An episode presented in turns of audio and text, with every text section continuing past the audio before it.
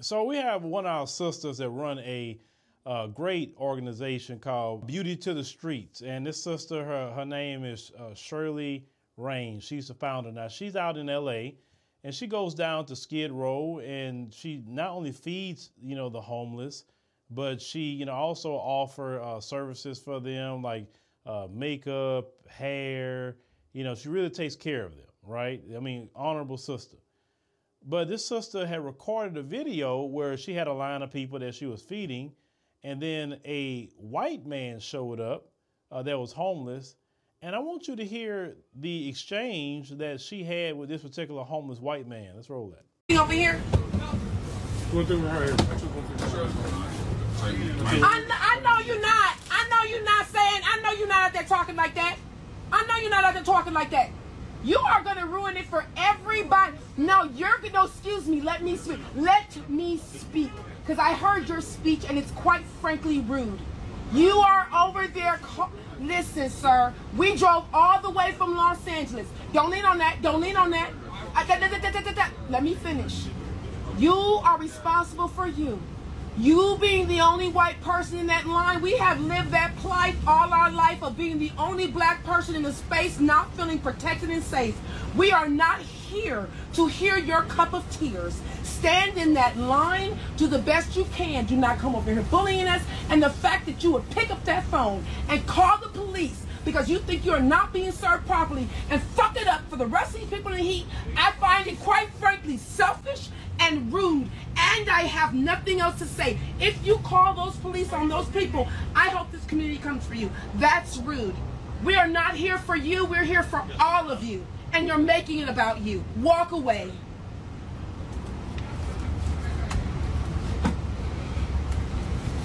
He don't call the police because he the only white person. He don't want to stand with all them black people because of the way they treat him.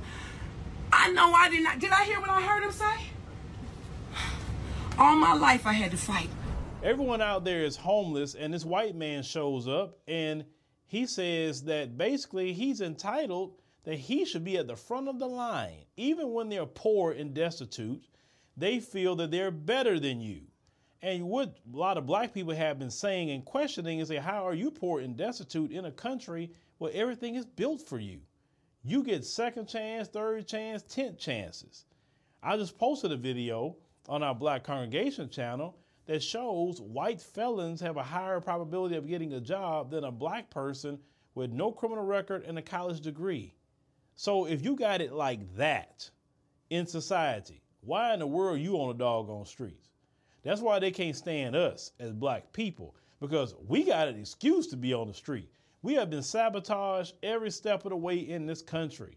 We was enslaved for 250 years, still haven't been made whole from that. These people don't want to pay reparations, but they got money for everything else, especially that Democrat Party. They got money for everything except making sure the black man and woman of America is just made whole. All the redlining, all the HOA, you created that to keep black people out of out of neighborhoods, saying don't sell to black people. You know, black people had many inventions they never couldn't get a patent for. So much sabotage, stole all of black people's land with eminent domain.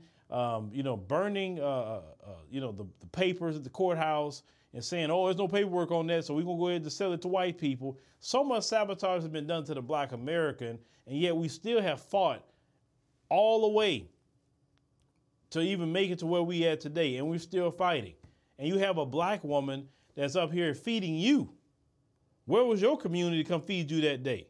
And yet you get in the line and you act like you're better and that you should really be staying in line with black people. I know you're not saying, I know you're not out there talking like that. I know you're not out there talking like that. You are gonna ruin it for everybody. No, you're gonna, excuse me, let me speak. Let me speak. Because I heard your speech and it's quite frankly rude. You are over there. Listen, sir. We drove all the way from Los Angeles. Don't lean on that. Don't lean on that. Let me finish. You are responsible for you. You being the only white person in that line, we have lived that plight all our life of being the only black person in the space not feeling protected and safe.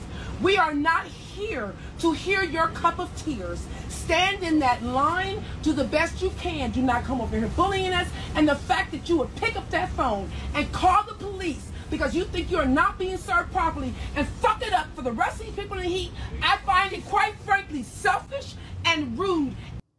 See, one thing that if you remember Lyndon Johnson had, had said in paraphrase, you know, if you can make uh, the poorest white person believe they're better than the best uh, black person out there in the world and give him something to look down on and he'll allow you to pick his pockets. You understand? I'm just paraphrasing. It's a little bit longer than that, but they really feel that they're better than black people even though they're on the street. Well, you know what? At least I'm not an N-word. But you out in the same street with the N-words, man. How you feel that you better? That, that's what I don't understand. It's like they got y'all so uh, uh, uh, uh, brainwashed that your color makes you better, and people in your own community constantly stealing money from you and doing you wrong. Where you say, "Hey, it don't matter because at least I ain't black." That that is the craziest mindset to ever have. But that sister, that sister had, had every right to check him. And what they said on the backstory after that happened is that the people got upset in the line and they went to jump on him. They went to put some hands on him. He heard and got away from there. And rightfully so. Because you're gonna ruin the food, because you want to come upon your entitlement, because because you're supposed to be above black people, please. You're not above anybody. If you sleeping on the street, you equal. You homeless too. We are not here for you, we're here for all of you. And you're making it about you. Walk away.